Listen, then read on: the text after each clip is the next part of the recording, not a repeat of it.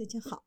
欢迎收听历史老师讲机器人，向孩子参加机器人竞赛、创意编程创客竞赛的辅导，找历史老师。今天给大家分享的是，是谁在给机器人减速？有一种柜叫做减速器，减速器类似于工业机械的机件，对于每一个以轴为中心转动的机器关节。减速器可以精准调节机器的转动角度。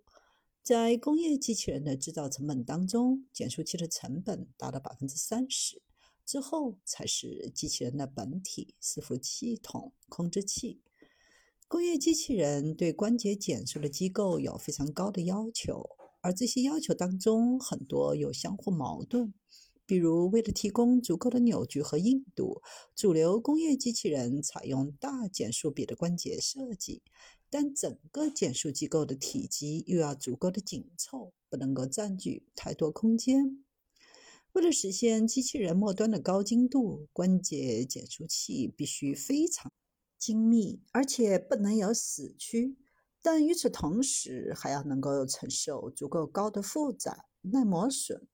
另外，传动中的能量效率也是很关键的因素。正因为如此，谐波减速器的价格极其昂贵，是限制工业机器人成本的重要约束因素之一。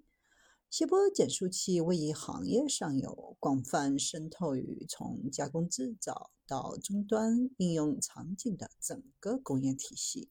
目前，国内谐波减速器下游最大的应用市场。就是工业机器人，作为全球最大工业机器人的应用市场，我国为谐波减速器提供了广阔的发展空间。